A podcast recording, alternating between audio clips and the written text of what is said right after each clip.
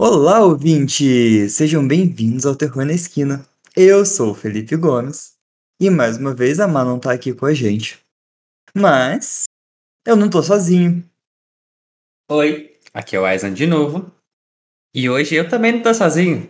Eu não tenho jabá pra fazer, então eu vou deixar essa parte inteira pro Léo, que também tá aqui com a gente. Fica à vontade, Léo. Seu jabá. E aí, pessoal, tudo bem com vocês? Mais uma vez aqui, ou, ou Leonardo Pastorelli, como vocês prefiram chamar. Faço parte do canal Profusão e esses queridões, o Ais e o Fê, chamaram aqui eu para vim dar os meus dois centavos de contribuição sobre esse assunto que é, no mínimo, sensacional. É, bom, para quem não sabe, eu faço parte do canal Profusão e a gente tem o nosso canal lá no YouTube, agora a gente está com o TikTok, estamos lá no Instagram, é, é, fazendo live todas as terças-feiras, milhares de postagens por dia, tanto brincando, mas pelo menos muitas a gente está fazendo por dia, tentando né, pegar um terreno bom aí das mais diversas coisas. E, inclusive a gente também gosta de falar de terror lá, então dá um pulinho lá, vai conferir que hoje vocês vão ver por aqui uma história que vai arrepiar os pelinhos da nuca de vocês no mínimo, e deixar muito curioso. Mas o Terror na Esquina apoia muito Profusão, a gente vai lá, o link do, de todas as redes vai estar na descrição do episódio. E só vai porque conteúdo garantido. Obrigado, Fê, obrigado. Pode até arrepiar o pelinho da nuca esse episódio, mas eu garanto que você não vai ter mais pelo do que o tema desse episódio. Pelo menos não por essa, por essa imagem que a gente vai divulgar logo logo sobre esse ser humaninho. É, então, eu acho que nessa altura do campeonato não é. A gente sempre fala isso basicamente em todos os episódios, não é novidade, porque o título do episódio entrega tudo. Nossa, que. É verdade. Não tem como esconder que o episódio Cara, é sobre uma mariposa. Nossa, eu fiquei frustrado agora. Você faz todo um suspense pra falar o negócio e depois você lembra que tem o título do episódio. É. É isso mesmo. Ah, eu. Vou tirar recadinho hoje, vamos direto pro assunto, porque hoje vai render pra caramba.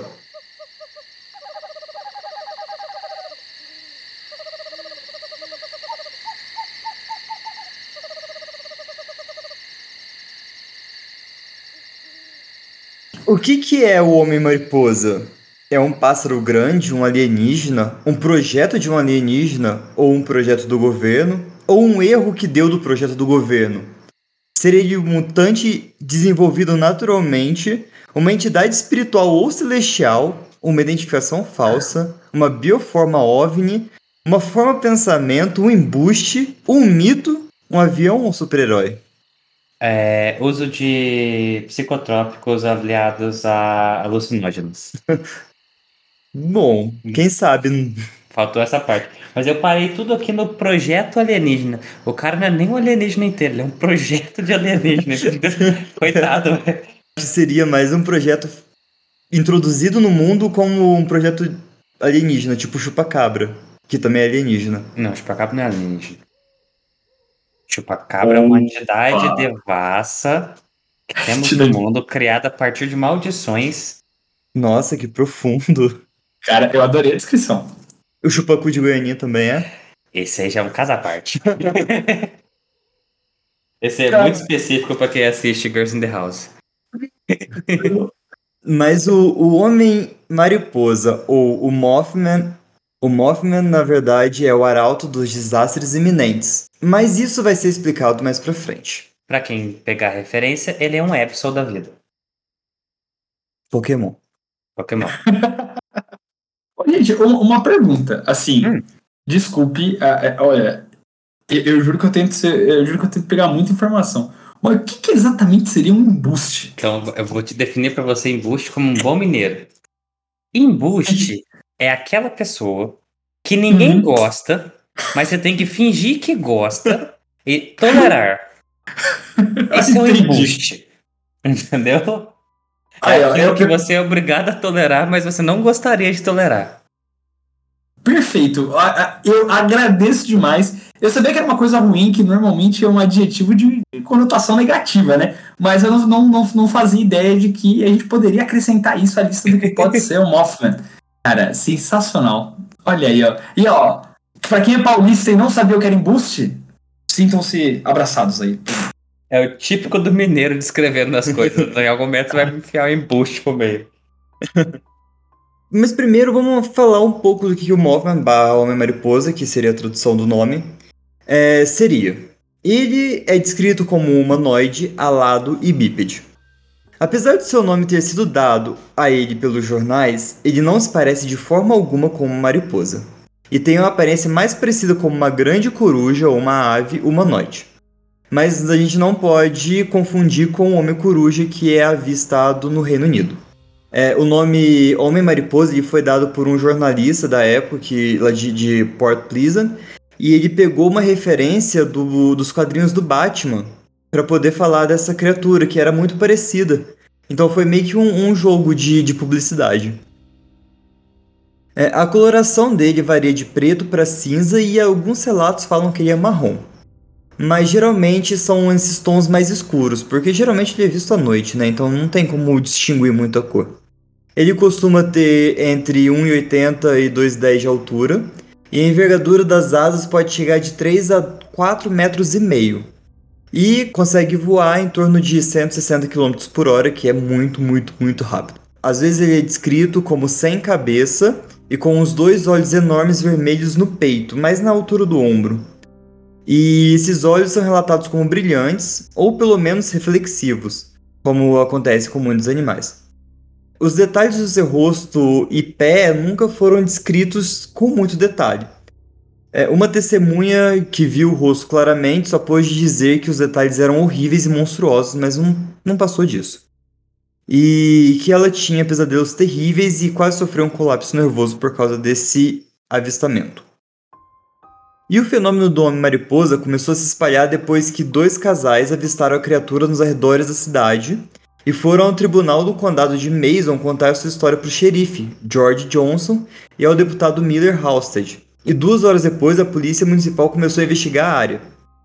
Só que não encontraram nada. No dia seguinte, uma coletiva de imprensa foi realizada e daí começou a publicar história mais história e artigos de jornais e difundiu nos Estados Unidos inteiro. E começou a fazer um compilado de histórias e, e avistamentos que vieram antes desse relato e posteriores a ele. Foi aí que deu o grande boom do, do evento do Mothman. E na edição do dia 16 de novembro do Point Pleasant Register, o estranho encontro seria le levado aos olhos do público com a manchete Casal vê pássaro do tamanho de um homem, criatura ou algo desse tipo. E aqui tem a foto do, de alguns artigos e uma foto do que seria o Homem-Mariposa. Cara, mas eu não sei se vocês concordam. Não é uma parada muito bizarra para alguém ter pensado sozinho? Sim. Pra alguém ter virado. É, é, é tipo, você vê fala, cara, é muito esquisito. Sei lá, eu não sei se eu teria imaginação tão maluca a ponto de conseguir criar uma criatura dessa aqui na minha cabeça. Então, é, é, se você for pegar, tipo, desmembrá-lo, é super é, comum cada parte dele, mas não juntas, né? Tipo, a asa de morcego, a perna de grilo. A, Exato. Sabe, a cabeça ali tem meio que esse ar do. da questão do. mariposa em si. É, como é que chama aquele, aquele creptídeo que tem a boca na barriga? Agora fugiu o nome dele. Uma pinguari. Pinguari, é brasileiro. é, Brasileiríssimo. Tem uma mistura com uma pinguari, o olho parece o ET de Varginha, sabe? a mistura de meio que tudo. Não, mas eu acho que você levantou uma bola, cara, excelente. Quando eu vi essa imagem, a primeira coisa que me veio na cabeça foi uma pinguari. Acho que por esse lance da boca, ao invés de ser na horizontal, ser na vertical, né? Sim. Uhum. Lembra muito, lembra muito. Lembra muito. Mas eu acho que essa descrição que se tem hoje do que seria o Homem Mariposa se vem da histeria coletiva que teve na, nesses dois anos de 66 e 67. Que daí hum. muitas pessoas começaram a, a pensar nisso e virou meio que um ser criado por muitas pessoas. Hum, entendi. Então, assim, Fê, é, é, você que obviamente foi um pouco mais a fundo nesse assunto, é essa, esses primeiros, esses primeiros, como falar, visuais aí que a gente tem do homem mariposa que a gente conhece hoje, são coisas que foi uma criação coletiva ou desde o primeiro avistamento já era é, esse esse bicho aqui que a gente tá vendo, que o pessoal que tá em casa vai ver depois lá no Instagram. Do, do primeiro avistamento, é, que, que se teve relato mesmo, é, a moça disse que seria uma borboleta gigante. Só Sim. que a gente sabe que ele é longe de ser uma borboleta gigante, né? Apesar de parecer um pouco, não é. É bem longe. Só que os próximos começaram a vir, tipo, pássaro em forma de homem, ou homem em forma de pássaro. Então, Hum. às, às vezes tinha pescoço, às vezes não. Mas era sempre esse criptídeo com asa, era um homem com asa, sabe? Entendi. E que voava. Entendi, entendi. Nesse caso, então faz, faz, faz, faz sentido. Aí, tipo, ah, os olhos vermelhos. Uma pessoa tacou o farol, viu dois grandes olhos vermelhos. A boca, ninguém nunca soube descrever a boca, então não tem relato. É, Uhum. As asas não são como de mariposa, são como de pássaros ou de coruja. A Tá. questão do pelo no corpo, ninguém nunca falou sobre os pelos no corpo, então. Eu acho que foi dado a ele os pelos, sabe? Entendi. Foi meio que uma invencionice, tipo, da galera. Isso, aí vai criando, ah, vou desenhar aqui, aí na hora que vai desenhar, desenha uns pedinhos, aí outra pessoa que vai elaborar melhor esse desenho, pega esses pedinhos, já coloca aí com um pelo corporal inteiro. Aí a altura, uns falam 1,80, outros 2,10, outros até 3 metros de altura, sabe? Entendi. Entendi. Então tem uma variação bem Tem. grande. Tem variação. Eu Tá. quero levantar dois pontinhos aqui. Um é que 1966 e 67, nos anos 60, havia um alto índice de uso de alucinógenos. Então Hum, vamos boa. deixar esse pontinho levantado aí, não para levar para o lado cético da história, mas assim, para a gente pensar tanto que é, pode ser uma alucinação, às vezes ah, passou uma coruja e a pessoa, muitas pessoas usando os alucinógenos tiveram alucinações, mas como pode também ser justificado para várias visões diferentes sobre esse contexto. E a outra bolinha assim para levantar é o fenômeno Tupa, né? Tupa é um fenômeno aí dentro do ocultismo, do misticismo, onde se diz que quando várias pessoas começam a acreditar na mesma coisa, e essa coisa vai se afunilando numa, no mesmo conceito, toma forma, né? É Uhum. como se você invocasse algo imaginário. Vou dar um exemplo. Muitas pessoas começam a acreditar no Mothman e de repente o Mothman passa a existir a partir de uma criação é, por força energética atrativa, assim, várias pessoas emanando aquele desejo, aquele medo, aquela, geralmente, né, na maior parte das vezes, aquele medo comum, e aí você acaba criando uma espécie de criptídeo, uma espécie de é, de um amigo imaginário, como se fosse assim, só que não tão bonzinho no caso do Mothman. Sim, sim. Ah, se eu não me engano, eu posso estar errado, mas o- o- os fãs de Supernatural que, se não me engano, tem na primeira temporada, né? É, em primeira ou Uma- segunda temporada, acho que tem uma tupa, tem uma tupa Tem uma sim. tupa, né? Que é um Tem. cara que. um assassino que ele nunca existiu e que o pessoal cria ele da cabeça da galera. É, um, um dos grandes fenômenos de, que, é- que se dizem muito provavelmente ser uma tupa é o Jack Stripador. Isso, eu ia, eu ia dar esse corte agora, Jack Stripador. Ninguém nunca soube quem foi Jack Stripador e nunca apareceu. Ninguém nunca foi capturado. Entretanto, os assassinatos eram reais e um dos, dos assassinos mais temidos do mundo é o Jack Stripador. Então você imagina essa carga energética de medo, é, gerando de trocentas mil pessoas é, a capacidade criativa no mundo do ocultismo que isso aí tem. E aí Caraca! Sugere-se, assim, como uma das melhores não. explicações dentro do, do ocultismo que ah, Jack Stripador seja uma tupa. Então ele seria ah, uma energia, um conceito e não necessariamente uma pessoa, mas, mas assassino da mesma maneira. Cara, eu pensei Caraca. nisso. Na hora que você falou, a primeira pessoa que veio na minha cabeça foi, foi, foi Jack Stripador. É, eu sou meio viciado né, nessa parte de misticismo e ocultismo, então. Cara, mas se você vier numa parte de misticismo, de misticismo e ocultismo, meu, revelador, cara. Eu sempre olhei o Jack Stripador com outra ótica completamente diferente, ótica de historiador e tudo mais, aquela, aquele lance de tentar descobrir quem foi o assassino. Mas realmente, cara, a gente tá falando do mesmo período que, que houve Golden Dawn, essas coisas. Sim, sim. E, e se você pegar que era ah, um período de extremo pavor, né? Você pega períodos entre guerras, períodos entre muito conflito humano em si, ah, uma onda de tensão no ar, quando começava a, a se falar muito sobre é, bombas atômicas, uma possível destruição em massa. Então o povo estava com medo da, da morte coletiva em si. Então, emanando toda essa energia aí de tensão, a possibilidade de ter se criado o fenômeno de Expador é muito interessante. Mas o Mothman ele veio em 66 e 67, que foram basicamente uns 10, 15 anos depois da, da, da, Segunda Guerra Mundial e no começo da Guerra Fria, né? Sim. Então são períodos de bastante tensão, principalmente nos Estados Unidos. Sim. Exatamente. E cai aquilo que o Wes falou, né? A explosão do LSD, né? West Virginia e é onde tem a, os maiores encontros do, do Mothman, é onde tem o Bible Belt, que é onde tem as maiores concentrações de pres, presbiterianos? É, protestantes. Protestantes presbiterianos.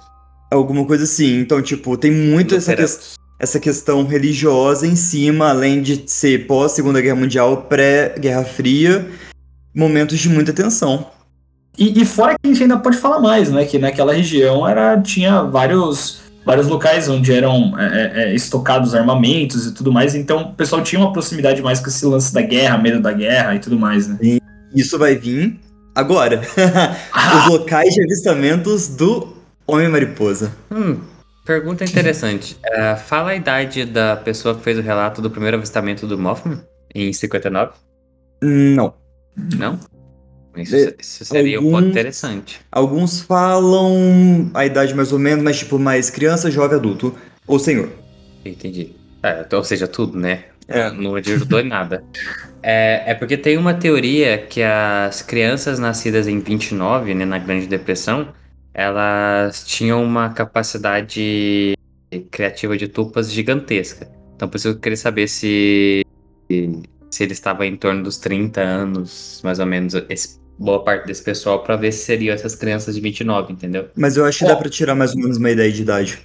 É, porque em 59 a gente parte do princípio que a primeira pessoa que viu era a mulher de um médico. A gente já sabe que o pessoal casava um pouco mais cedo naquela época. Uhum. Então, sei lá, alguém em torno dos seus 18, 16 até uns 25, eu chutaria? Uhum. É, pode ser aí um, um desses resquícios aí do pessoal de 29, né? Sim. Bom, a gente, acho que a gente usou LSD agora, vamos voltar pro... é, vamos voltar pro escopo, que não tá indo longe pra caramba aqui no negócio. As aparições geralmente são dos arredores de Point Pleasant e Charleston. O Mothman passou a ser visto com mais frequência em Point Pleasant, após o primeiro relato em 1959, onde começou a ganhar notoriedade, mas os principais relatos aconteceram entre os anos de 1966 em 1967. A principal alegação era a descrição de como sendo uma aparição de olhos fumegantes vermelhos de um ser alado muito grande. É, é, engraçado que no começo eles, eles falam muito sobre. Eles não entraram muito no consenso, né? Ele ficou como um ser alado, ponto. Uhum. É, é. Porque, tipo, tinha muitas, muitas versões em si desse como era esse alado aí. É, porque geralmente a gente tem uma tendência a focar muito na, na feição, né? Ah, como é que era a feição desse serzinho em si, e aí você não dá muito detalhe. E assim, um detalhe que você tem é, específico dele é esse era lado de altura e não tem muita precisão na, nessa formatação dele, né? Nunca bateu muito as descrições. Um falava uma coisa, outro falava outra. Aí ele levanta a teoria. Ou eles estão mentindo, ou são dias diferentes, pessoas diferentes fantasiadas ou coisas do tipo é, fazendo uma farsa, ou são várias espécies. Ou a gente tem que pensar em condições também, né? Se as pessoas vêm sempre à noite, em meia luz e cada um. É, sim, sim. Qualquer coisa pode mudar uma questão de algum. Uma sombra, uma luz contrária, uhum. qualquer coisa daria diferença. Eu não sei se a gente vai entrar nisso, ô Fê. É, eu não cheguei a ver na leitura, eu vi em outras leituras que eu fiz. Que era o fato do bater asas. Você chegou a, a anotar isso daí? Sim, sim, ele não bate asa. E, isso me deixou numa bizarrice mental. Ah, ele não bate asa. Eu fiquei, eu fiquei pensando, falei, mas, mas ué. Ele voava para cima, né? Sem bater asa. Eu acho que alguns relatos ele bate asa quando ele tá começando a alçar voo. Mas na hora que ele tá subindo ou descendo, ele não bate asa, ele vai tipo, direto. É, é isso que. Meu, tem, tem uns relatos que eu acho que eu cheguei a ler. É, que, o que o cara fala sobre a questão de viu ele acompanhando as pessoas, mas sem bater as asas. Cara, Uhum. isso não parece tipo um respawn mal feito? Tipo, sei lá, de um É, um Mothman jato. Parece É. mesmo. jetpack, né? Tipo, É. meu, loucura, cara. Olha, mas real, tipo, jetpack seria uma explicação. Ó, porque, tipo, não bater asa, é- pra mim, o que quebra esse criptídeo é o não bater asa. Porque se ele é um ser alado, não justifica ele não bater asa. Será que era o governo testando o jetpack? Pode ser. Uou, caraca, bicho. Porque, realzão, assim, o que me quebra ele como criptídeo é o não bater asa. É isso daí me incomodou bastante também. Olha, é, os, as maioria dos selados é tipo Mason, Lincoln, Logan, Kanawha e Nicholas, que são os arredores lá de Point Pleasant. E a maior Uhum. parte da população ficou cética, né? Óbvio. Mas tudo começou a entrar em histeria. Só que tem um lugar específico chama Área TNT, ou TNT Area. É, a criatura foi avistada em muitos lugares em West Virginia e nos, nos estados vizinhos, mas o maior número de avistamentos aconteceu perto da antiga West Virginia Ordnance Works, uma área conhecida pelos habitantes como a Área TNT, que é um depósito de munições abandonados no norte de Point Pleasant, que remonta à Segunda Guerra Mundial. A instalação durante sua operação fabricou munição e dinamite. A área ao redor principalmente floresta, pontilhada por inúmeras clareiras, gramadas e espessas cúpulas de concreto, chamadas iglus, que eram usadas para armazenar barris de pólvora. A área também é repleta por túneis abandonados e a maioria desmoronou e foi selada ou inundada com água. É um santuário da vida selvagem chamado é, o, o Mac Clinic Wildlife Management. Agora abrange a área. Então, tipo, é, a gente sabe que tem é, teste de é, armazenamento de munição e dinamite, é, pós-segunda guerra mundial, início de, de Guerra Fria, por que não teste de jetpack? Ah, tem muito cara de. de base de teste. E se você pensar, tipo, ah, parece que eu não tinha pescoço e o olho tava mais no topo. Pô, isso é um capacete. Sabe, tipo, dá muito Ah. alusão a um capacete, Nossa, a cabeça explodindo agora. Pô. né? Tipo, se, se- ele tá fazendo teste, pensa na roupa de astronauta.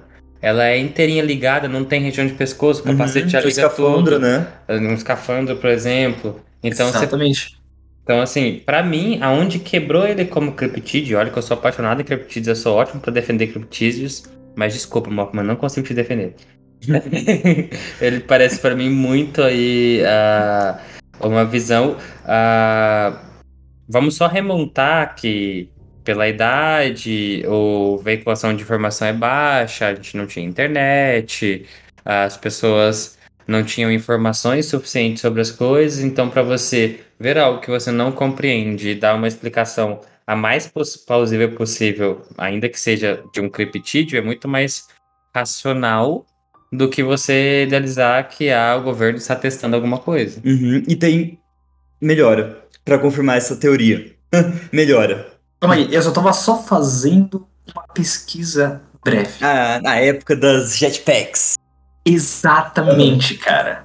E a cabeça de vocês irá explodir. A gente já tem ah, os primeiros jetpacks sendo criados, não aquele do formato que a gente conhece, aquele no formato que a gente conhece são, são um pouco mais recentes. Mas já se fala em assim, por exemplo, em alguma coisa de jetpack, é tipo, a, a ideia do jetpack sendo formada em 1928, né? é, se não me engano, através da Amazing Stories, que é uma revista em quadrinhos, onde tipo, um homem usava uma mochila que permitia ele voar, algo mais ou menos nesse sentido. Mas, quer ver? Em mil, ah, pasmem, em 1955 a gente já teve o Lackner HZ-1 Aerocycle. Não era, era mais parecido com um drone que o cara ficava em cima das hélices. É bem bizarro, até porque eu acho que se você cair, você vira carne moída. Mas isso aí já é em 1995. É, 1955, cara. Tipo, bem É. antes disso. E a gente já começa a ter jetpacks parecido com o que a gente imagina ser um jetpack já em alguma coisa ali em 61. Que é Então, antes ainda muito, do Celax. muito próximo do, do que a gente tá falando, né? Exatamente, cara. E, e- e esse jetpack que a gente já, já conhece com os jatos e tudo mais, é, que é chamada de Jet Flying Belt, que é da Bell Aerosystems, já é de 69. Então, cara, É do ladinho. Exatamente. E ó, uh, esses projetos eles eram da NASA, se eu não me engano, alguns deles. E uh, eles foram adaptados para o exército americano, isso é confirmado. Então. E se a gente for pensar é, que a ciência ela parte de uma premissa em corroborar com aquilo que já funciona, ou seja, em observar dentro da natureza algo que funciona. Então, quando você pensa, eu quero fazer algo voador, o que é a primeira coisa que você pensa em colocar? Asas. Asa. É, Independente se é por proporção ou não. Então vamos é. lá, as primeiras jetpacks, elas, no caso de, de, uma linha de raciocínio, você pensa em animais alados, eu penso que vou usar proporção, mas vou botar uma asa para precaução, para ajudar no, na parte de planagem, no pouso, estabilização, até eu entender que eu consigo fazer tudo isso só com proporção. Eu, pra Exatamente. mim, é muito plausível. Mas para matar essa teoria, muita gente é, fala dos barulhos que essa que, que o Mothman faz. E a gente acha que a gente pode matar isso falando dos avistamentos. Vamos lá. Exato, exato. Uh, uh, bom, então, acho que o primeiro avistamento que a gente pode considerar, né, ele vem de acordo com o livro Stranger Creatures, uh, From Time and Space, de 1970, de John A. Kell. A, a criatura sobrenatural começou a ser vista em Ohio a partir de 1959, quando sobrevoou rapidamente o pátio da mulher de um médico. É, ela relatou ter visto uma borboleta gigante e apenas se atreveu a mencionar o incidente para algumas pessoas. O som foi descrito aí por outras testemunhas em locais e dias diferentes como sendo emitido por um grande rato. Então eu imagino que seja aquele, aquele que o ratinho faz, desculpem a minha, minha mera sonoplastia aqui que eu tentei fazer, mas eu imagino que seja alguma coisa nesse sentido, certo, gente? Se você pensar numa questão aí, tipo, engrenagens mais velhas, com pouca lubrificação, que geralmente é o que a gente faz em teste, né? A gente nunca pensa muito na lubrificação e no barulho que vai, vai ocorrer. Então, entra nesse barulho meio ratinho aí. Então, mas é, depois disso, os relatos foram de sons metálicos. Eu acho que parece, né? Uhum, um pouco. Tipo, fazendo uma coisa, uma vista grossa, se parece o barulho de um rato. Se você pegar barulhos isolados com é, barulhos metálicos. Exatamente. O primeiro avistamento registrado do Mothman, registrado mesmo, ocorreu em 12 de novembro de 66, perto de Clandon, em West Virginia. Cinco homens estavam no cemitério preparando a sepultura para o enterro quando viram algo que não conseguiram explicar. É, se erguendo atrás de umas árvores próximas estava uma criatura de asas marrons. Os homens sustentaram o fato de que ele decolou além das árvores e não era um pássaro, e era uma forma humana, um humanoide. Esses são os pré-relatos, que depois que o próximo que a gente vai ler é o que deu base pro Mothman. Sim, esse aqui já entra num fator um pouco isso. É que assim, tem sempre é, alguns relatos que fogem da curva. E é isso que dificulta você olhar racionalmente os relatos. Porque você fala assim, até então tudo tá fazendo sentido, mas e esse único relato aqui? Parece que ele buga a gente. Aí é. tem, alguns relatos, relatos você vai ter que deixar ele um pouquinho de lado para você pegar a maioria e achar os pontos de convergência. Principalmente Exatamente. esses dois primeiros, que é a forma é borboleta e esse. É, tipo, borboleta você pensa o quê? Uma melada. A primeira referência que ela pegou, a borboleta. É, é, tipo, ah, vamos pegar por fixação, né? Ah, eu gosto de borboleta. Então, quando eu pensar em algo com asa, a primeira coisa que eu vou pensar é borboleta. Sim, exatamente. Então, às vezes. Então, assim, aí acho que foi só a, a primeira coisa utilizada para ela para pegar um pouco disso, né? Agora, cinco homens no cemitério. Qual que era o horário desse, né? Porque a maior parte do lançamento foi à noite. Eu já queria saber por que, que tá, tinha cinco esse... homens preparando uma cova à noite no cemitério. É, esse... Eita, será que mataram alguém? Boa. Tem algo meio cabuloso. Vou parar de discutir o Mothman e discutir o que, que esses cinco caras estavam fazendo à noite no cemitério preparando uma cova. Não, não, melhor. Vamos... E quem precisa de cinco caras preparar uma cova, velho? Não, vamos discutir o que, que os dois jovens casais estavam fazendo de meia-noite perto da área de TNT. Olha. É, cara. E, ó, Toda cidade tem a sua área de TNT nesses casos. Ó, na noite de 15 de novembro de 66, uh, foram três dias depois do, do relato dos, dos rapazes cavando a cova. Nos arredores da área TNT, é, dois jovens casais encontraram essa criatura bizarra. Roger e Linda Scarberry estavam dirigindo um Chevy Bel Air preto 57 de Roger com Steve e Mary Mallet pela área por volta da meia-noite, quando Linda notou, inacreditavelmente, dois grandes olhos vermelhos brilhando na escuridão, ao lado da velha usina norte, e gritou.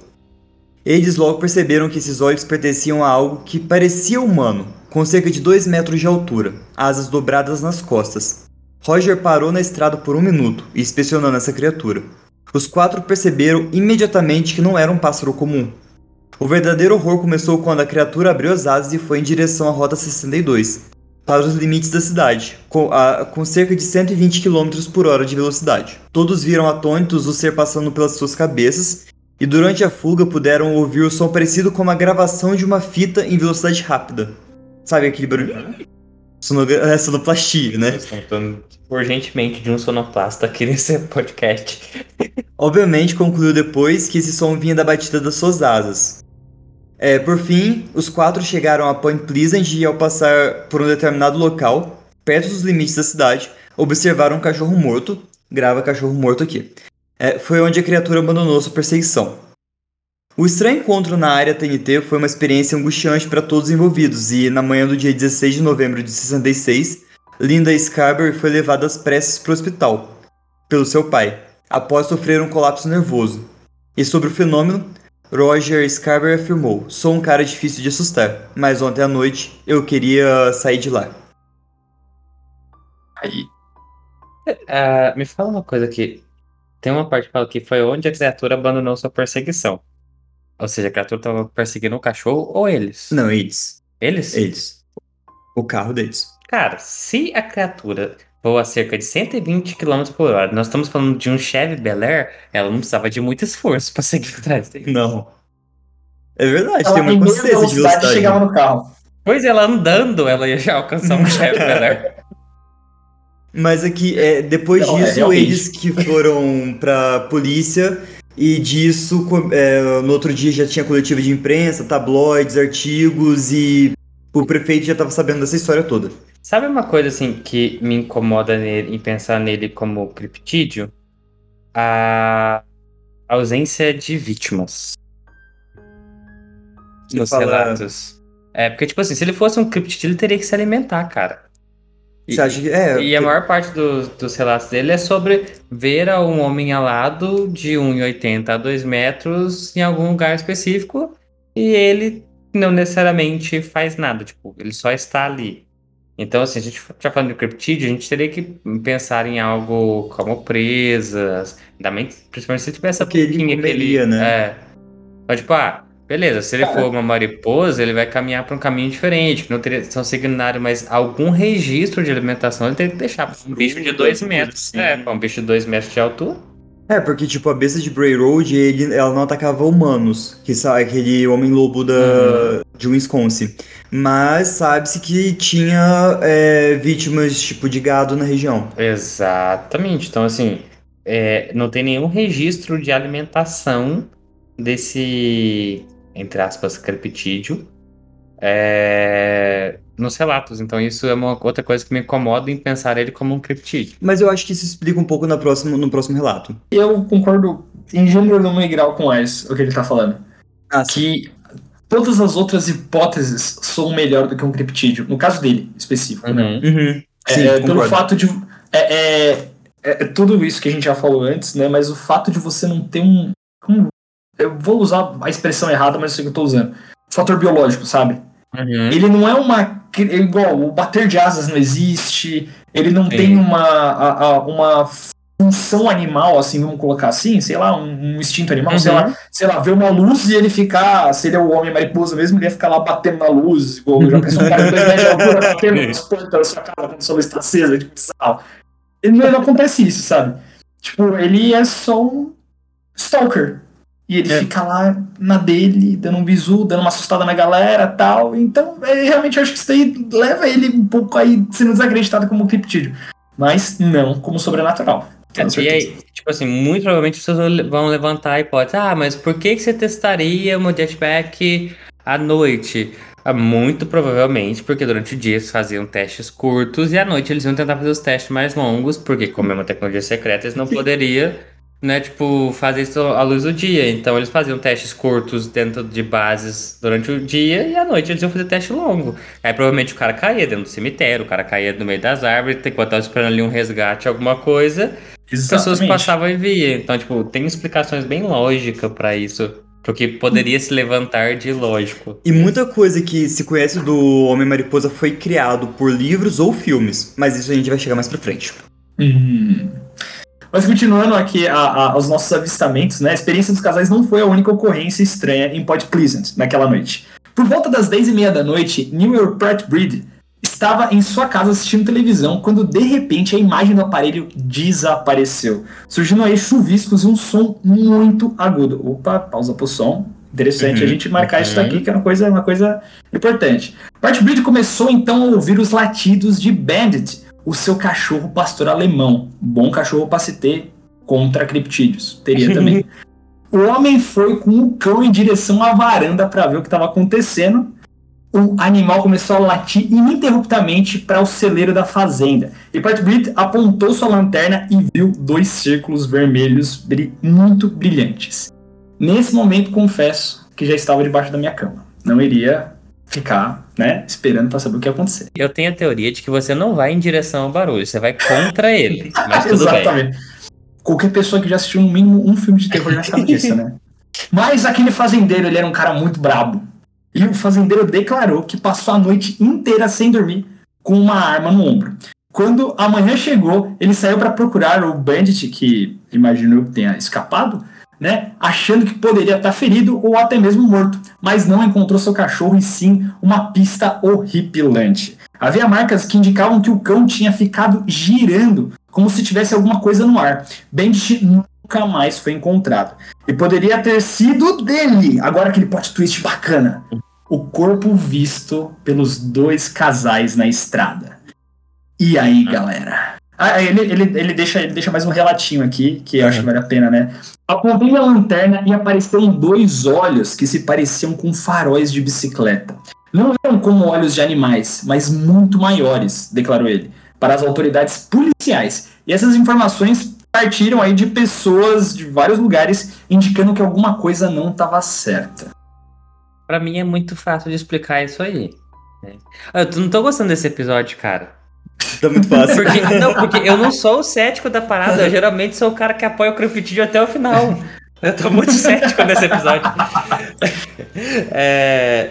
Pô, imagina você, ser um, um, militar do exército, você cai no celeiro do cara ali, ou você cai próximo, você esconde no celeiro.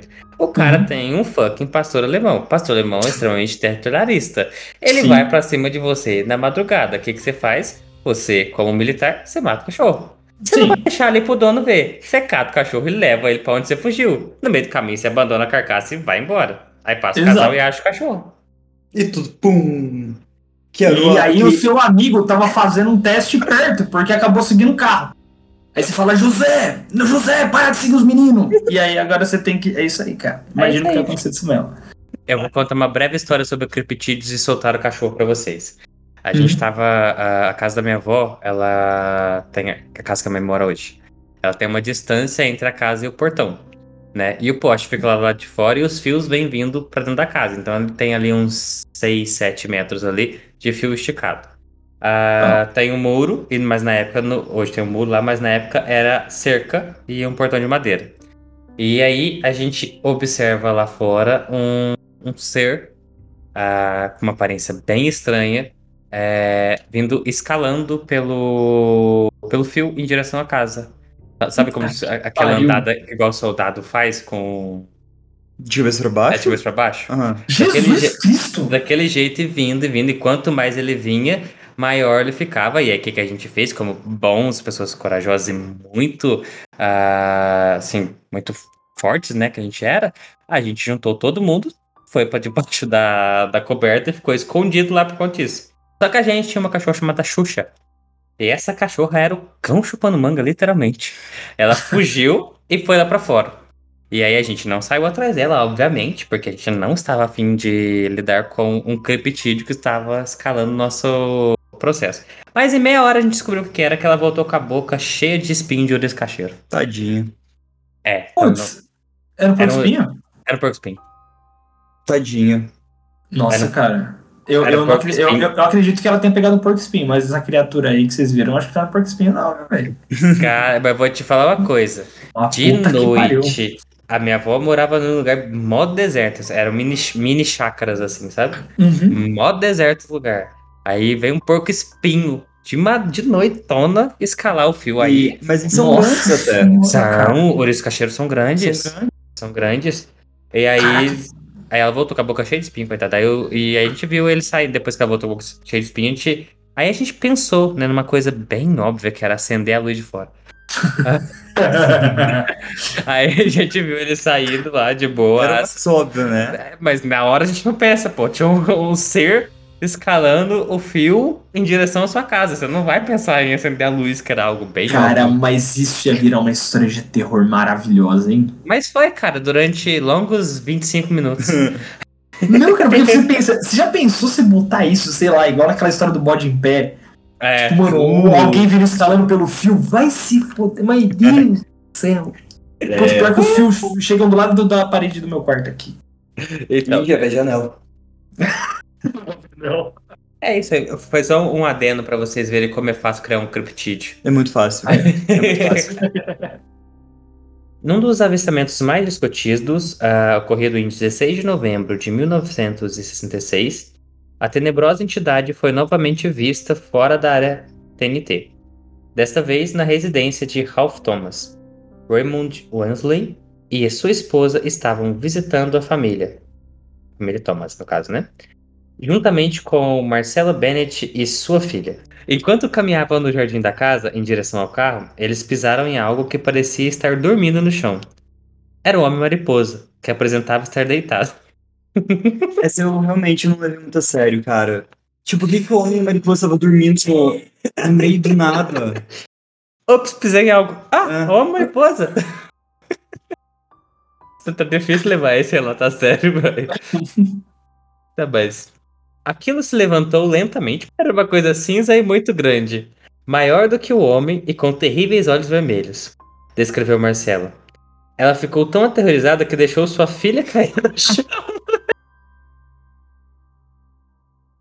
que mãe desnaturada, velho. Pisei no criptídeo, que eu faço? Derrubo minha filha no chão. A criatura então abriu as asas e pareceu reagir, enquanto Wensley pegava a criança do chão e corria com a esposa para a casa de Thomas. Três crianças que ficaram na residência abriram a porta para o grupo e também viram o enorme ser. O Homem-Mariposa o seguiu com extrema agilidade até a varanda e ficou parado em frente à janela. Todos na casa estavam apavorados. Wensley imediatamente ligou para a polícia, mas quando os oficiais chegaram, a criatura já havia ido embora. Durante os próximos dias, outras pessoas relataram avistamentos semelhantes, depois que os jornais locais noticiaram. Dois bombeiros voluntários que o viram disseram que era um pássaro grande com olhos vermelhos. Olha, eu vou falar, esse relato aqui eu achei ele bem bostinho. Porque uma coisa, se você pisa no criptídeo, você consegue ver a cara dele. Sim. Pô, você pisou no criptídeo, Mas cara? se tivesse de noite, lá não tem quase 66. Foda-se, você pisou no creptídeo. Quem sai de casa de noite também? Em 66? Vai fazer o quê? Vou no mercadinho 24 horas? Visitar os amigos, pô. Ah, pô. Não, mas vamos lá. O cara, eles. Primeiro, por que, que se ele é um homem mariposa, por que ele estaria dormindo no chão? Uhum, Qualquer então, ser, qualquer ser alado estaria dormindo numa árvore, em um lugar alto e provavelmente não deitado. Cara, podia ser só um morador de rua, sei lá. O morador de. daqueles, Daqueles rednecks que ficam perdidos lá no meio da floresta lá e tipo. O cara tava dormindo ali, tropeçaram nele, ele acordou, tá com duas garrafas na mão, parecendo É, que era olho, sei lá, lá, e confundiu todo mundo sai correndo. O cara tava com uma coberta nas costas, abriu a mão com as cobertas e virou uma asa. Mas eu isso- essa cena. É, tem um, um rapaz, posteriormente, ele disse que em 66, na época dos avistamentos, ele tinha uma fantasia do Homem-Mariposa que a avó dele fez de de Halloween pra ele. Sim, e se a gente pensar aqui, ó, tô falando de Real? 66. Eita, mas- Real, real. É, 66 já são sete anos após o primeiro avistamento. A quantidade, às vezes, de pessoas fantasiadas. Vamos dar um exemplo. Uma festa, uma festa fantasia, o cara tava fantasiado de uma mariposa, encheu os cornos de cachaça, ah, dormiu, apagou, pagou no chão. Uhum. Eles pisaram no cara, o cara acordou meio putão, perdidão, correu em direção a eles, depois foi embora pra casa. Então, esse do rapaz fantasiado explica muito bem esse que tava no chão. Sim, Os sim. espigos que voam. Mas esse do chão facilmente falso. Porque a Hoax. gente já tá falando de sete anos depois do primeiro avistamento. Então, pra essa história já ter aí, é, sabe, tomado uma proporção maior, ter bastante fantasia. É só a gente pegar assim, vamos pegar um fenômeno bem simples. É, lançamento do primeiro Star Wars. 8 de novembro de 77. Então vamos lá, só 10 anos depois. O lançamento do primeiro Star Wars gerou um fenômeno nos Estados Unidos que foi um excesso de pessoas fantasiadas como Star Wars. Uhum. Certo? Então Uhum. nós tínhamos aí, sei lá, de. Eu não. Desculpa, fãs de Star Wars, não conheço muito, mas nós tínhamos aí de Yodas a Luke Skywalker pra tudo enquanto é canto. Certo? Sim. Aí você vê de noite na rua um Yoda. É. Entendeu? Tipo, Sim, é mais sim. ou menos esse ponto que eu quero levar. Então, são sete anos depois da primeira aparição, o, o caso tomando a repercussão, aqui a gente tá falando, esse caso específico foi em, em 67. Em 60 Sim. 66 teve aquele surtinho dos avistamentos. Uhum. Então, ou seja, já é um ano depois do, do surto de avistamento. Então, a quantidade de pessoas que poderiam estar ali com fantasia já era bem grande nesse período aqui. Então, a gente já perde um pouco dessa maleabilidade de trabalhar com a hipótese de, ser um criptídeo. Cara, ou poderia ser só alguém fazendo sacanagem. Tipo, Acho que essa Querendo- fazendo sacanagem é muito louco. dá Uhum. uma trollada nervosa, assim, e outra. Aí cai nisso daí que você falou também, porra, o cara já podia ter feito fantasia, ou mesmo até ter feito uma. uma um, um cos pobre aí, sei lá, da casa Aham. dele, tá ligado? Um cobertor feito qualquer coisa.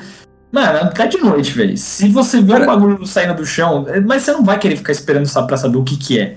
Maneiro, Você vai sair correndo. E podia ter Então- sido até o saio das crianças que tava. Eles abriram a porta logo em seguida para pro casal entrar de volta. Mas é, Exatamente. Mas isso, tipo, é, muita gente pega coisas. Esses hoax, tipo, é, círculo e implantação de milho. Sim. Pra assustar os fazendeiros e a mídia. Então, tipo, o pessoal faz isso de sacanagem mesmo.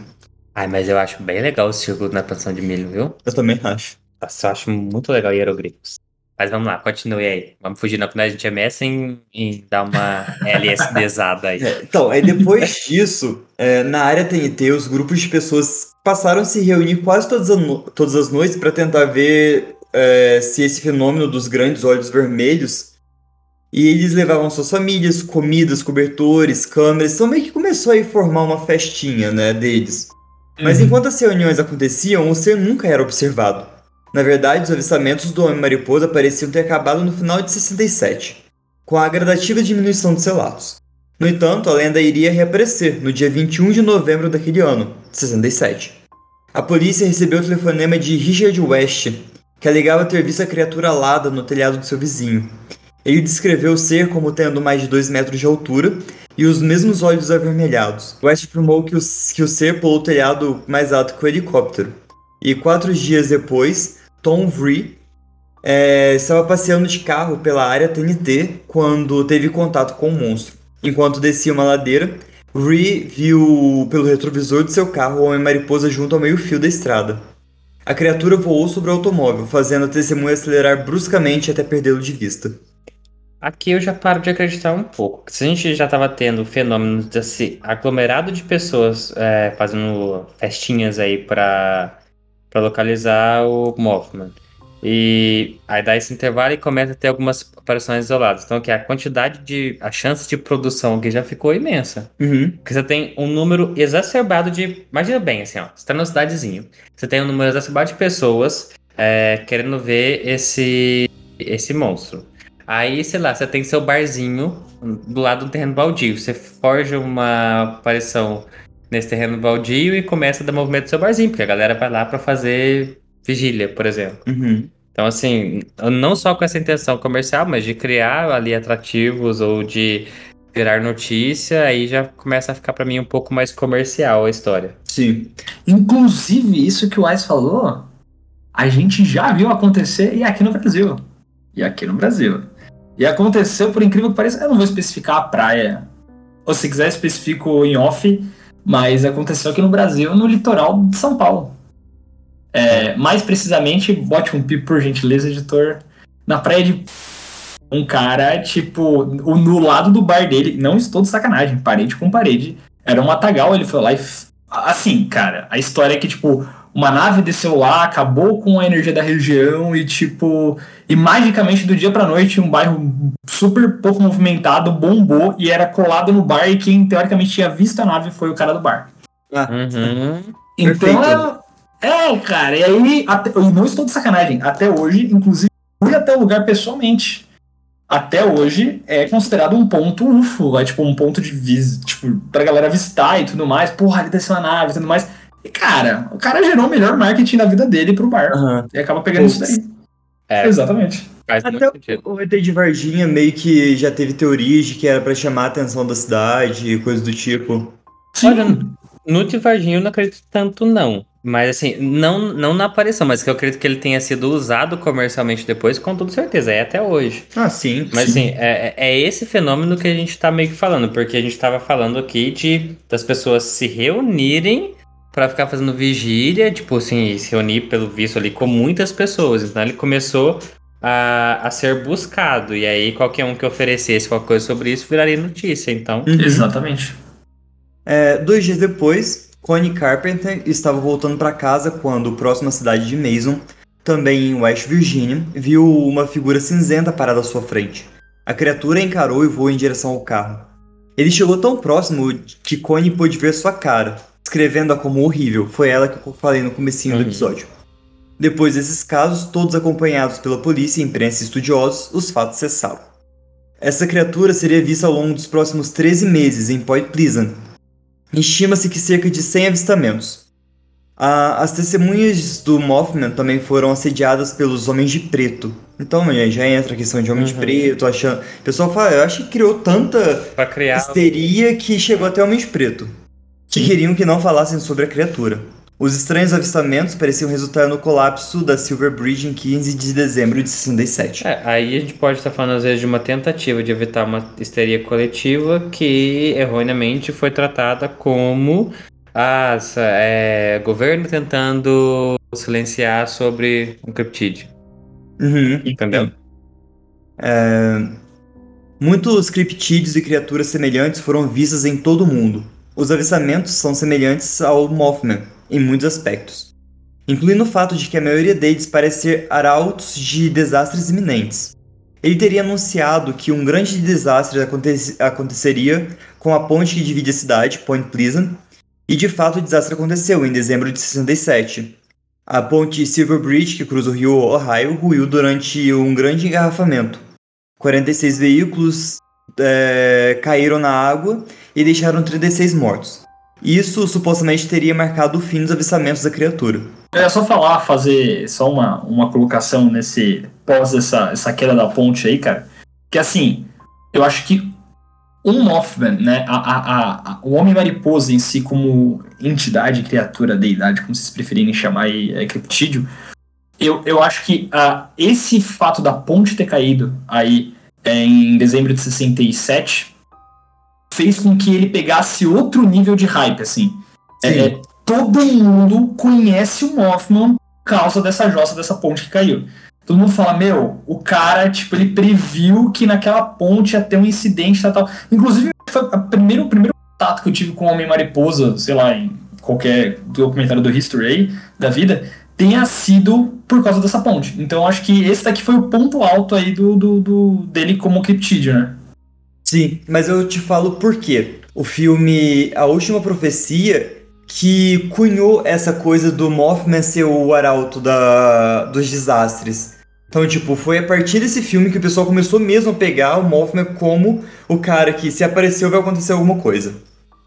Apesar de o pessoal falar assim, ah, eu vi o Mothman lá em, na, na ponte no dia que ela caiu.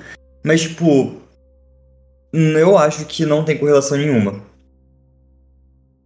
É, alguns lugares que o Mothman ou seus companheiros visitaram incluem uma mina em Freiburg, na Alemanha, onde criatura parecida como um Mothman assustou os mineiros pouco antes de um colapso.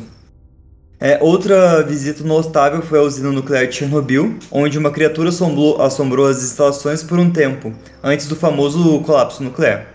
Houve também duas fotos do Mothman tiradas em Nova York em 11 de setembro, e vários avistamentos antes do colapso da ponte em Minnesota. Um, essa questão de, do Arauto da Morte, né, eu vou explicar um pouquinho sobre isso, ela é uma questão conhecida em muitas uh, culturas. Cada cultura tem seu, seu Arauto da Morte. É, ela é uma uma questão muito trabalhada dentro da, das religiosidades, da parte mística, oculta em si, que é a, o portador do presságio de morte. Né? Que aí ele pode ser, tipo, tem várias.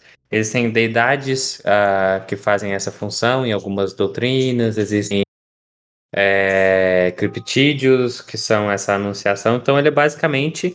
O arauto é aquele que porta, né? O arauto da morte é aquele que porta a morte não necessariamente aquele que vai causar a morte, mas aquele que anuncia a morte, né? Que é, para os fãs de Pokémon, né?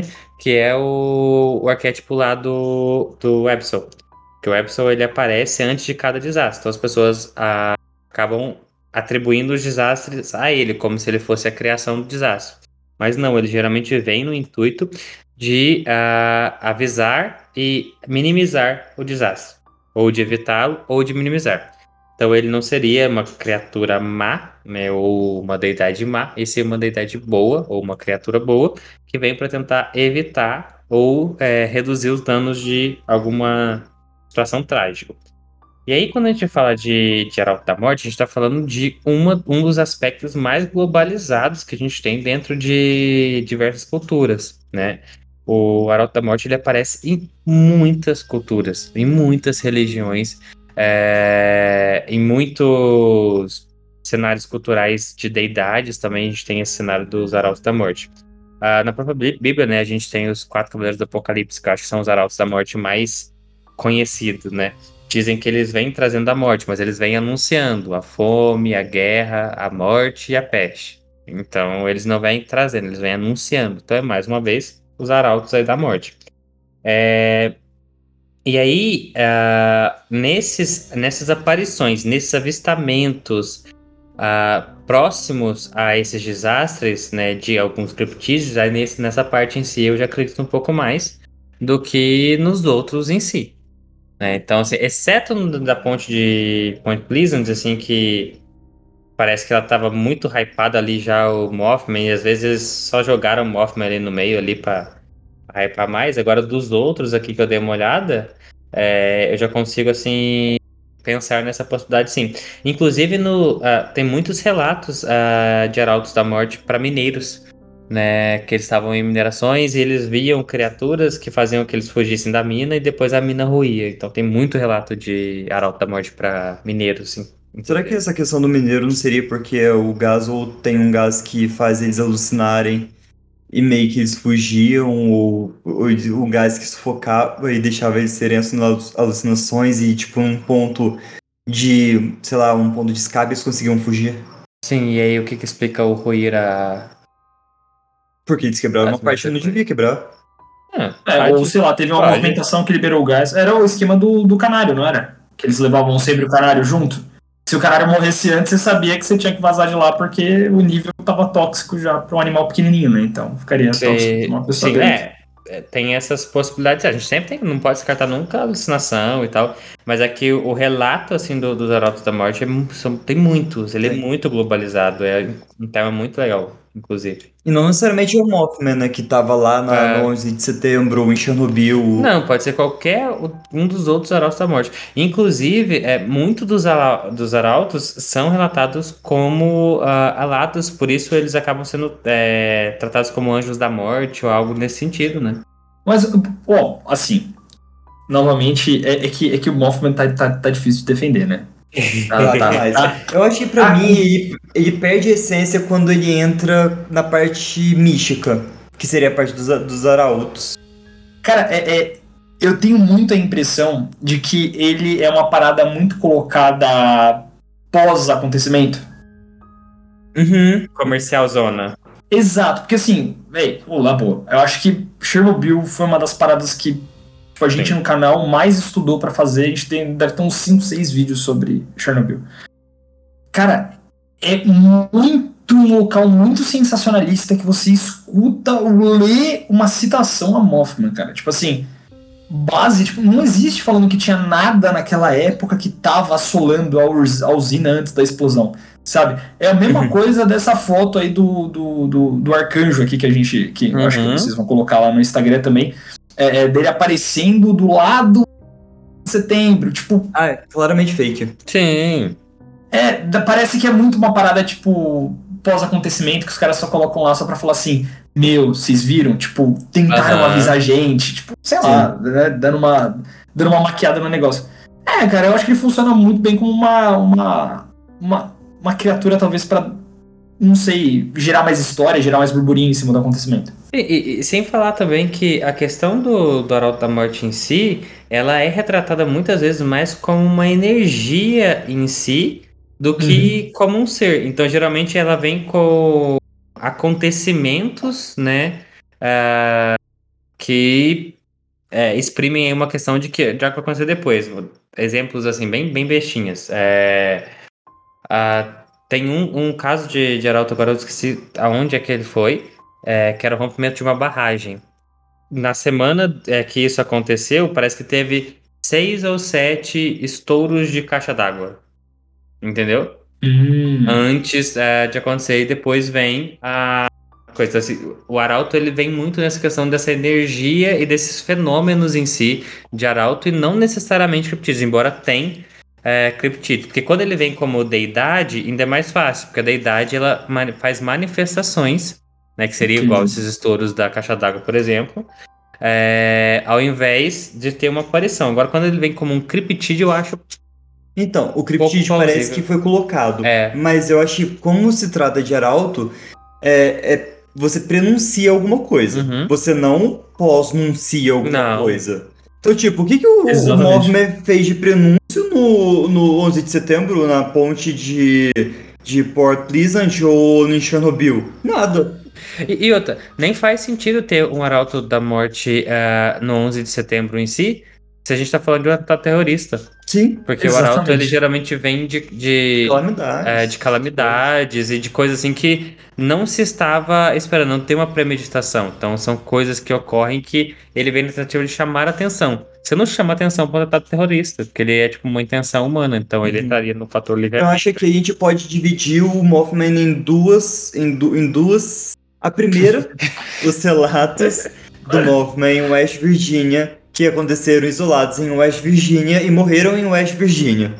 Sim. E os, o Mothman que é vistados em, no mundo todo como um prenúncio de calamidades. Exato. Eu, eu Cara, vou, eu porque vou- é um- Pode falar, pode falar. Eu vou fazer um paralelo muito idiota aqui, mas sabe como que eu enxergo o Mothman?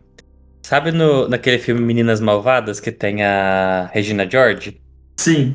E, e que ela briga com a amiga dela e fala, tipo, cara, para de tentar fazer o barro pegar, como se, tipo, para de tentar forçar essa gíria. pra mim, o Mothman é o barro. Com Nunca vai pegar, velho. É muito forçoso. Ah, tentei colocar como criptídeo, não pegou. Vou tentar como arauto aqui. Se pegar, vai que. Entendeu? É, É que o 11 de setembro, vamos concordar, ele é, ele é, é- é matéria pronta pra maluco, né, cara? Tudo. Ah, não, Nossa. mas isso aconteceu nos Estados Unidos. Meu Deus do céu, cara, como você vê teoria da conspiração em cima do, do fato? Caraca, de tudo um pouco, até o Mothman apareceu no meio do bololô que É. pra É. O Mothman é aquele convidado que ninguém convida pras festas, mas ele tá em todas. É o Ronaldinho Gaúcho, é o É, Ronaldinho Gaúcho. é. Você nunca sabe quando ele vai estar no fundo batendo um tambor. Mas ele aparece aleatório em qualquer lugar que você nunca imaginaria que ele apareça. Então é tipo Exatamente. isso. Ele é o Mothman. Então já, já matamos aqui, vamos encerrar o episódio aqui. O Mothman é o Ronaldinho Gaúcho e agora já está tudo resolvido. Ó, como o terror gosta de trazer relatos de fóruns, É, eu trouxe aqui um relato de Phantoms and Monsters e vou confessar, é muito difícil achar relato do Mothman. Eu acho Tá. que aconteceu em 66 e morreu em 66. Eu acho engraçado porque o Mothman, ele. Pra mim, ele foi um surto coletivo. Uhum. Sabe? Porque, tipo assim, você tem muito sobre ele e nada ao mesmo tempo. É num curto espaço de tempo e é muito localizado e ele é muito específico e depois você vê uma forçação de barra pra ele acontecer, Uhum, entendeu? Sim. Então, pra mim, ele é o. Assim, da história assim, das tentativas de criptídeo, pra mim é a piorzinha. Sim. Você não tem uma globalização, você não tem. Não, a globalização ocorre porque em Chicago tem relatos de, de Mothman também. Mas, tipo, de Chicago é completamente diferente, porque a quantidade de relatos é muito diferente dessa aqui. Hum. É, e, e não necessariamente de Mothman. Porque É, não, seria um, um, é um, alado. é um alado. Fizeram uma correlação aí com o Mothman, mas se você olhar em modus operandi é muito diferente.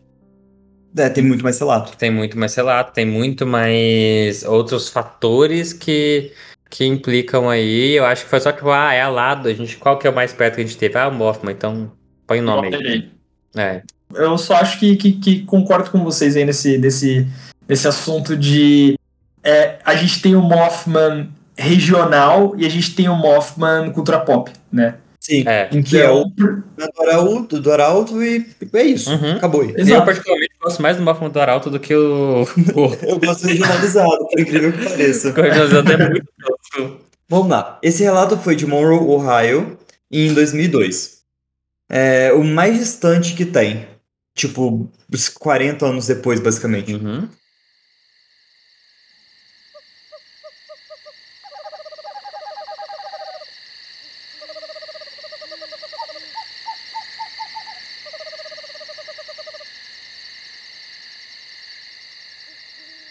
Olá, vou começar dizendo que a pequena cidade onde cresci e onde toda minha família ainda reside fica no condado de Monroe, em Ohio.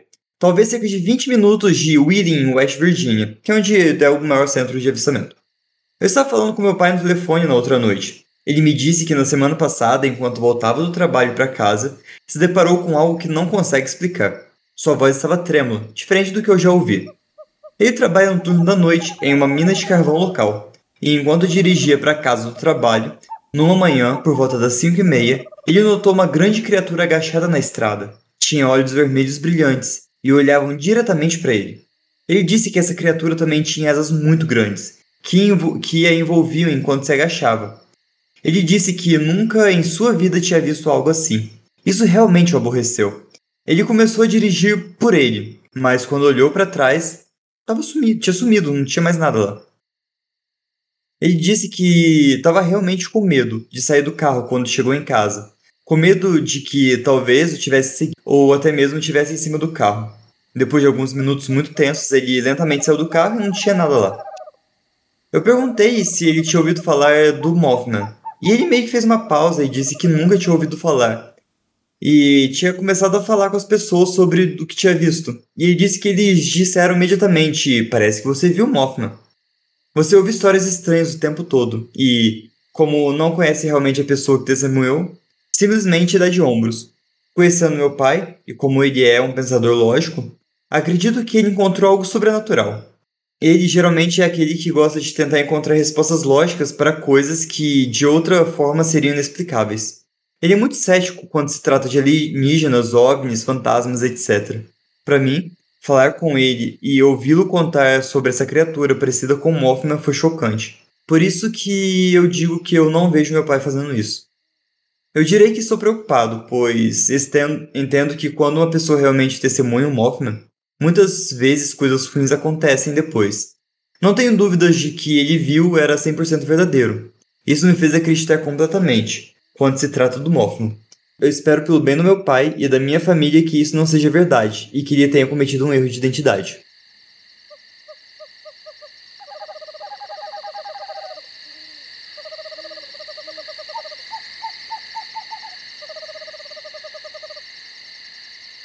Aí já dá pra ver a histeria coletiva instaurada né, nas pessoas. Pra mim, real, ah, vamos lá, beira de estrada, à noite, um bicho.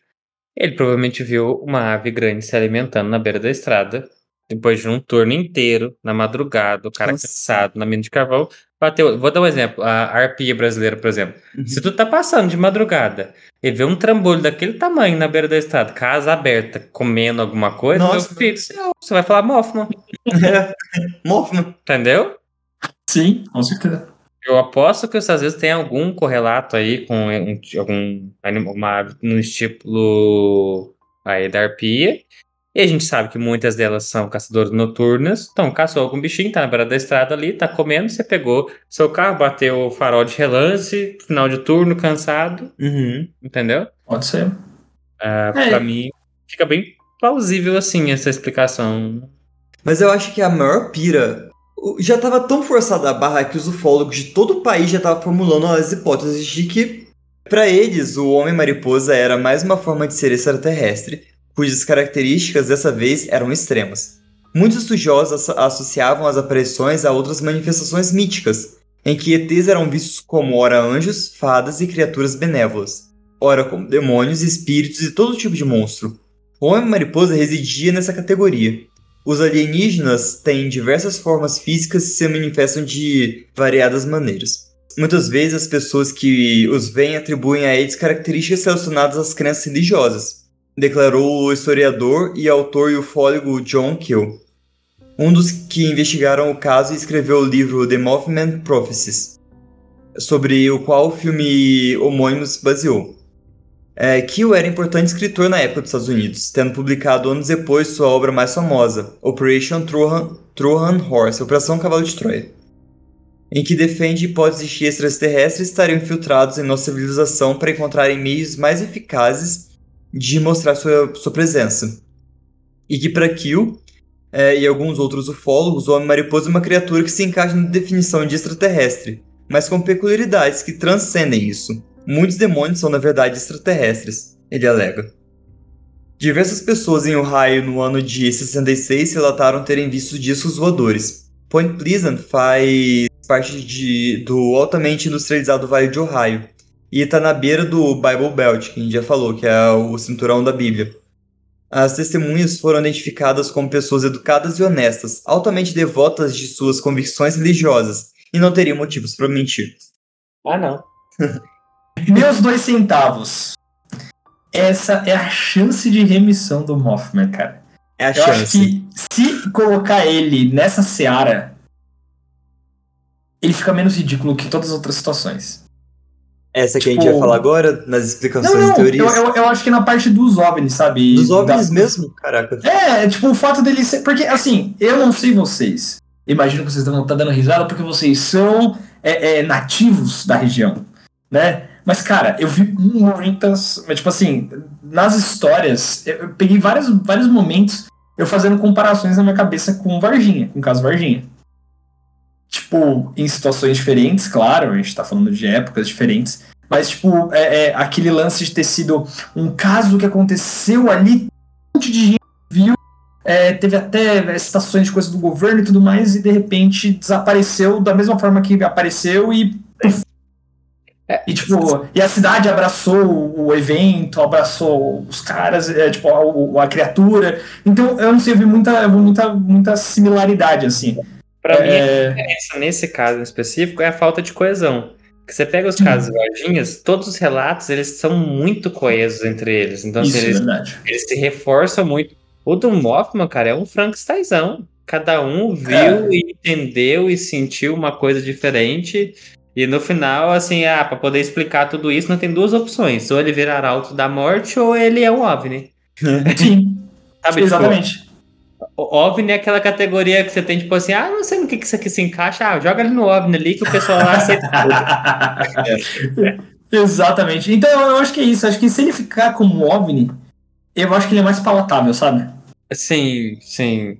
Eu ainda, ainda prefiro colocar ele na teoria de Arauto grandes morte. aves. Não, na teoria de grandes Ah. aves e que batem asas. Que batem Porque asa. as pessoas aqui não estão vendo bater asa, mas bate asa assim. Porque... Ou teste de governo, de jetpack. Não, pra mim, realzão, pra mim, a melhor teoria pra mim é jetpack. Aham. Não, é verdade. Ou, ou, ou teste de governo, não seja jetpack, mas alguma coisa de teste de governo.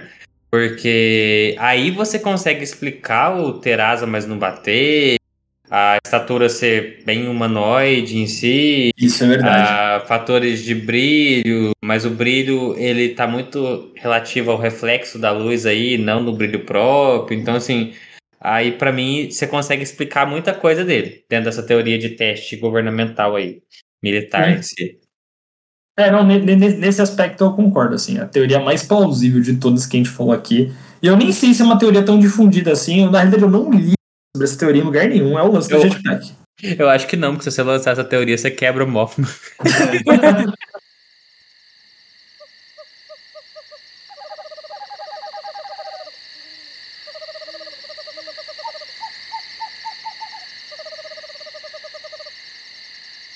Agora vamos entrar no- no- na melhor parte. As explicações e teorias que tem em cima disso, né? Que tipo, a teoria a gente cria um monte. Uhum. Mas algumas, algumas explicações que até o prefeito da cidade pensou na época. Uhum. O xerife do condado de Mason, George Johnson, comentou que, acredita- que acreditava que os avistamentos eram devido a uma garça extraordinariamente grande e que ele chamou de shitpoke. É, o biólogo da vida selvagem Robert Smith, da West Virginia University, disse aos repórteres que as descrições e avistamentos se encaixavam com a garça Sandhill, uma grande garça americana quase tão alto como um homem, com uma envergadura de 2 metros com círculos de coloração avermelhada ao redor dos olhos. A ave pode ter saído da sua rota de migração e, portanto, não foi reconhecida a princípio por não ser nativa da região. Uhum. E elas são realmente grandes. Uhum, é pela foto. E tipo assim, ela tem uma, uma estrutura que se você colocar no fator noite, ah, relance, assim, que Uhum. daria pra entrar nesse, nesse fator. Tipo, garça tem pescoço, mas elas encolhem os pescoços. Sim. Sim. Cara, eu até, eu até chutaria uma, uma corujona gigante, sabe? É, é, Sim. Pra mim, é, pra mim, assim, quando eu penso ah, naquele estilo coruja e a arpia brasileira em si, você consegue ter uma boa assim, noção disso. Porque, tipo, cara, é, vamos pegar, assim, quantas histórias é, sobre peptídeos pode nascer da arpia brasileira, por exemplo. A Sim. cara do bicho é uma cara de que vai matar você lenta e dolorosamente, com várias torturas. A é asa do bicho é gigante, o tamanho dele é gigante, é extremamente carnívoro. Então, assim, ele geraria trocentos criptídeos. É, e, E- Até, e até o lance do, por exemplo, do som, né, cara? Só quem Sim. já ouviu o- a- uma, uma coruja dar, dar o grito dela, Rasga Que é- mortalha, amo. rasga mor... Porra, cara. Rasga mortalha é medonho. Amo Desculpa. o grito da casa mortalha, Não, tranquilo. gela até o pelo do, de Não, agora eu vou quebrar vocês. corpo. Hum. Ó, antes eu vou ler um parágrafo aqui. O cético Joe Nickel postulou as corujas como uma explicação por causa do brilho dos olhos e da silhueta que lembra uma mariposa sem cabeça. A maioria dos céticos modernos eh, parece concordar com o Joe Nickel, mas os avistamentos podem ser extraordinários demais para atribuí-los a esses animais. Mas, uma, uma pesquisa rápida na- no Google, a lanterna serve para focalizar os olhos dessas aves, que se tornam vermelhos e brilhantes assim que os bate, bate nos olhos. Pra mim, corujão faz muito Corujão. sentido. Porra, um corujão que reflete o olho vermelho, cara. À noite é muito fácil de você confundir a altura das coisas. Sabe uma outra coisa? O condor americano. Cabeça vermelha, 3 metros de asa. Sim. Cara, se eu te falar que eu fui dar uma, uma, uma zapeada aqui e, e, mano, o Condor foi a primeira que caiu no meu, no meu negócio, é, é- é- é- foi incrível, porque é a maior ave do mundo, a gente já sabe. No Tem caso, acho que não a variante norte-americana, né? É. acho que a variante chi- chilena é a maior, que chega a ter 3,30, 3,30, acho que, de asa aberta. Cara, o bicho é enorme. Sim. Cara, isso- não, efeito de comparação. A altura do pé direito da tua casa, a altura da, da- do teto da tua casa é 2,80 metros. e 80. 2,80. Então imagina isso aí de asa, velho. No máximo 3 metros, mas imagina se se o condor com a asa aberta aí vai ter o tamanho da altura da tua casa. É, é isso. É gigante, cara. É muito grande. Então, assim, é, assim, é muito plausível você explicar. E é- eu acho que talvez aí que reforçaram tanta questão de não bater asa. Você falasse, ah, e bati a asa. Aí você fala, pô, é uma ave grande. Todo Mata. mundo ia matar pra ave grande. Então, como a gente vê que tem essa forçação de barra pro Mothman pegar, e talvez por aí, por isso que tenha entrado o fator não bater asa aí. Pra te Verdade. quebrar a explicação mais óbvia que são grandes aves. Sim. Sim. É, né? Não, não, não, não, não de. Não, não falaria o contrário, cara. Eu acho que uma ave grande poderia sim. É, é, e, e só o fato do barulho das aves já conseguiria explicar grande parte daquele barulho de rato que eles falaram lá e tudo É mais. de engrenagem, né? É, tipo, de- esse grito estridente, né? Uhum. A gente da rasga mortalha, só pra gente ter uma noção de Não, da como, asa mortalha é bizarro. de como ah, as aves conseguem ter barulhos horríveis, né?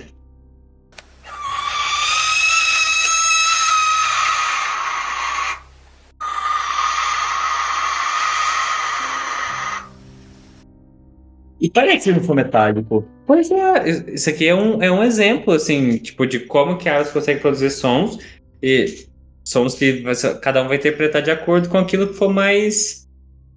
Já ouviram aqui, aqui no Brasil uma, uma ave chamada trinca-ferro? Sim. Cara, ela tem um som que parece bater É. em ferro mesmo. Tipo, É. então. Sim. Quebrando. Então, assim, a gente tem muitas dessas, dessas questões aí, tipo, asa grande, sons estridentes, a gente tem muitas aves que justificariam isso, né? Então, Sim. agora a gente pode criar uma ruptura entre o Mothman, porque lendas indígenas eu acho que já tem uma atribuição muito mais convincente do que Sim. uma lenda que aconteceu nos anos, mas o, o folclore Shawnee, que ele menciona algumas criaturas que se parecem com o Mothman, Uhum. que são chamadas de Miziunwa e Walpi, respectivamente, né? Na lenda, Miziunwa, a descrição do Mothman é de fato semelhante como o pé grande, aqueles protetores da floresta.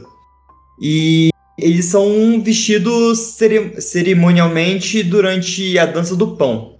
A lenda de Walpi também é semelhante porque faz a parte da tradição Shawnee. E uma família de nativos americanos escolheu se tornar, é, se tornar falcões brancos vivendo na floresta perto de Point, Pleasant. Uhum. Então, tipo, é isso, mas isso já é de folclore nativo americano, então já é bem mais antigo do que isso. É, mas se a gente pegar, por exemplo, a, a parte dos xamãs, né, nativos americanos lá, as peles vermelhas em si, é, eles usavam, por exemplo, o crânio dos animais na cabeça, Uhum. né? Sim. Usavam parte das asas dos animais, o couro dos animais. Então tem muita ritualística em torno disso aí, ah, que justificaria, por exemplo, muitos dos criptídeos dessa região. Ah, sim, sim. Entendeu? Então, é... o Mothman, nesse sentido, pra mim, ele é muito falho na construção de. Sim, tem, tem outros criptides, que tipo o chupacabra, que é muito melhor construído do É que. grande, por É exemplo, grande. que já tem relato pra tudo enquanto é canto, Yeti, ah, Skinwalkers, Shapeshifters, Ah, até nesse eu acho que tem mais credibilidade Sim. que o Mothman. O que, que você acha, Léo? Não, eu concordo, eu concordo. Né? A- Até Ness, que é Ness, né, cara? Tá no nosso coração, mas a gente sabe que, meu, é essa culhambação atrás da É outra. uma enguia. É. É uma É, enguia. Eu acho que Ness é outra que se compara ao Mothman fácil. Ah, Exatamente. o próprio Kraken. Tipo, ah, você quer colocar uma, uma explicação mística no polvo de 16 metros, enquanto você tem lulas gigantes que chegam a 25 metros. É. Então, tipo, Exatamente. é, é essa forçação aí de. E que o navio pode Tipo, ser muito. Pode ter muito bem quebrado por causa de uma tempestade ou uma baleia. Sim, mas tipo, se você coloca que ah, um polvo de 16 metros afunda o navio, uma lula de 22 afunda o navio também. Sim. E a lula Sim. existe. Então, tipo, é- esse é o B.O., entendeu? Só pra encerrar esse tópico, a- a- algumas pessoas acreditam que o Mothman pode ser um anjo, um demônio ou um produto de uma maldição de sangue lançada sobre a cidade pelo chefe Cornstalk, que foi assassinado junto com seu filho na área. Da mesma forma, a teoria da maldição está muito ligada ao colapso da Silver Bridge. As suposições mais prováveis, no entanto, de como uma Tsunara, que é um- uma espécie de coruja, e foi proposto devido ao fato de, dos avistamentos originais que, o, que as testemunhas parecem descrever está mais de acordo com uma ilusão durante a condução do veículo. E outros avistamentos podem ser de identificação e chamadas de para atenção. É, e pterodátil foi colocado Ah, na não, não, história. não, não. Vamos encerrar esse episódio aqui que tá ficando. Ah, não, tá ficando muito forçado. Muito Mas Só pra encerrar, cara, o Mothman foi, foi tão difundido em Pod Pleasant, mas tão difundido, que foi criado o Festival do Mothman. Então, é por isso que eu falei, eu acho que ele comercializou. Desde 2002, é, o Mothman Festival é uma comemoração anual devido ao criptídeo da cidade. Só, só pra não perder ali, eu amo as teorias de maldições. Eu acho que as teorias de maldições são maravilhosas. Eu sou apaixonado em todas as teorias de maldições. É, principalmente essas que envolvem xamãs, porque eu acredito muito na força ali do, que os xamãs tinham. Mas falar que o Mothman é uma teoria de uma maldição dos xamãs também, aí já foi outra tentativa de pegar uma parcela de público diferente aí. Meu Deus do céu, aqui. Sim. Sabe o que, que parece, no final das contas, assim, juntando tudo, tudo, tudo isso aí, o Mothman? É, imagina que você tinha uma empresa de refrigerante. Ela foi muito bem sucedida, de repente você tá falindo. E você tenta de tudo enquanto é jeito fazer com que volte aos tempos de glória. Esse é o modo. Vamos até pegar as minorias, os indígenas, né? É, pra botar é, tipo eles no assim, balaio. É, é tipo, é, é aquela marca que, que começa a apoiar a comunidade LGBT de do nada, de repente começa a fazer pautas raciais, de repente tá é, apoiando o movimento capacitista, entendeu? É isso. Exatamente. Esse festival do, do Mothman ele começou em 2002 e até hoje, 2022, 20 anos depois, é, 2022 foi o último que teve, porque acontece em setembro. Então, tipo, 20 anos com o festival do Mothman. Varginha podia ter usado isso como ET de Varginha. Sim, sim, é comercial, comercialização. É realizado todo o terceiro fim de semana de setembro na Downtown Point Pleasant, West Virginia. e Está localizado no, ao lado do museu e da estátua do Mothman que tem na cidade. Bem, Resumindo, no final das contas, eu acredito mais no Grinch como um criptídeo do que no Mothman. E você, Léo, qual que é a tua teu ponto final? Porque você estava muito animado para fazer sobre o Homem Mariposa. Exatamente, cara. Inclusive, eu fui, fui até uma das pessoas, né, né, Fê, que levantou a bola pra esse episódio acontecer.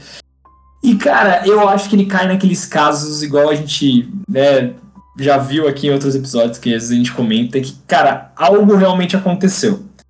Se foi um Uhum. criptídeo, se foi um, um OVNI, se foi uma entidade, se foi um precursor aí de, de, de, de más notícias, ou se foi uma maldição, ninguém sabe. Mas alguma coisa aconteceu na cidade, de fato. Durante aqueles anos teve uma movimentação, muita gente enxergou coisas lá. Então, assim, na minha opinião é: alguma coisa aconteceu? Sim. Sei se eu colocaria isso daí como. Eu, eu acho que pode cair muito naquilo que é, o Wise falou, você falou, o Fê, né? É, na questão de ser um, uma histeria coletiva com, de repente, um avistamento, talvez possa ser mais verossímil assim, mas o, o restante muito provavelmente foi tipo a galera com medo de que alguma coisa estivesse acontecendo na cidade. Então minha opinião é essa, eu acho que alguma coisa aconteceu, eu só não sei se foi realmente o Mothman, porque é difícil de engolir esse criptídeo e acho que tem um milhão de criptídeos muito menos significativos que tem muito mais veracidade do que ele. Eu acho que antes de eu saber toda essa história, é, toda a história completa do Mothman ali tinha um pouco mais de credibilidade. Mas isso foi desconstruindo e, tipo, se ac- aconteceu alguma coisa, aconteceu. Porque senão não teria acontecido começado. Mas se Exato. foi uma ave perdida da, da sua rota de migração, o Mothman, o extraterrestre, cara, ficou e morreu lá. Eu acho que tudo que veio depois disso foi seria coletiva também. Exatamente, isso eu concordo também. Eu acho que o Mothman original foi alguma coisa e tudo que derivou, cara, sei lá, velho, se semana que vem acontecer alguma parada, Deus queira que não, mas sei lá, rola uma parada com a Ponte Rio-Niterói, vão falar que o Mo- Mothman tinha aparecido lá na semana passada, tinha trocado tiro com os traficantes e que, e que realmente ele, ele tava lá pra falar que ia acontecer. Então, tipo, cara, é- eu acho que assim, galera que tá ouvindo a gente e que gosta de uma teoria da conspiração, não use o Mothman. Pode Não, usar qualquer. segue para outros lados. É difícil. Quando você coloca Mothman dentro da teoria, ela, ela começa a cair em. Falta credibilidade. Falta. Teoria da conspiração é muito gostosinho você criar essa teoria da conspiração. Leia ainda, você fica, meu, cara, que doideira, é muito legal ler. Só que quando coloca o Mothman no meio, eu acho que perde um pouquinho a graça. Exatamente. E, e eu acho, Fê, que você pegou num ponto essencial. É, quando a gente levantou a bola pra fazer esse episódio, eu achei que a gente ia se deparar com puta caso assim, mirabolante e tudo mais. Porque, cara, o Mothman ele tá disparado aí numa das criaturas criptídeas que o pessoal mais fala. E quando você vai realmente estudar a história a fundo, é muito diferente das outras criaturas que, tipo, tem histórias muito mais reais. Essa daqui você vê que foi, cara, uma galera muito louca se juntando, botando o bicho junto e. Ah, tá aqui. Uma criatura inventada. Então, é, infelizmente o Mothman ele cai um pouco por terra mesmo. Sim. Triste dizer isso, mas. É a vida. É, é a vida. É aquele negócio, né? Matamos uma mariposa. Ótimo. Ótimo. Ótimo.